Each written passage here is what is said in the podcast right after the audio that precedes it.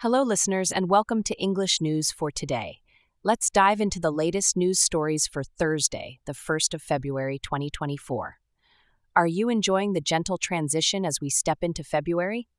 Stay with us as we unravel significant events from around the globe and bring insights to your doorstep. Get ready to stay informed and connected with the world's pulse. Let's get started. Sad news from Japan's traditional performing arts scene. Living national treasure and renowned Bunraku puppet theater master Toyotake Sakitayu has passed away at the age of 79.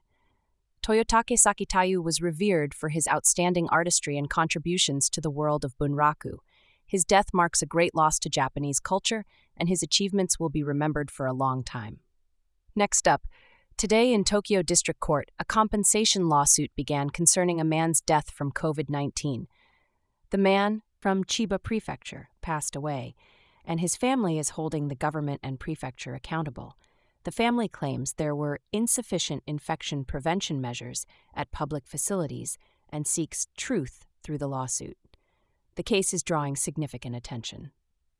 Next up, Japan's soccer team has beaten Bahrain in the Asia Cup, advancing to the quarterfinals. The final score was 2 0, with Japan dominating the match with an overwhelming performance. Goals were scored in the first half, and Japan's defense effectively held back Bahrain's attempts to score.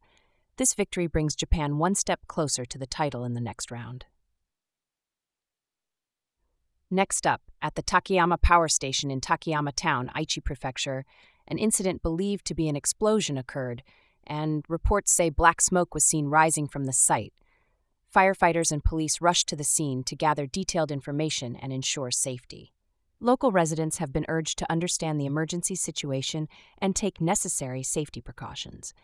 Investigations into the full impact of the incident and its cause at the Taketoyo Power Station are underway. Next up, Recently, a section chief from the Ministry of Agriculture, Forestry, and Fisheries was arrested in Kashiwa City, Chiba Prefecture, on suspicion of attempting to take upskirt photos of a woman. The man was caught in the act by police for the inappropriate behavior in a public place. The incident occurred inside a commercial facility, and the police are investigating the details of the crime the Ministry of Agriculture, Forestry, and Fisheries is conducting an internal investigation and considering strict measures in response to the act. As the February chill begins to thaw and we usher in the hope of warmer days ahead, we want to extend our heartfelt thanks for joining us on today's journey through the news, wishing you all a wonderful day filled with warmth and peace.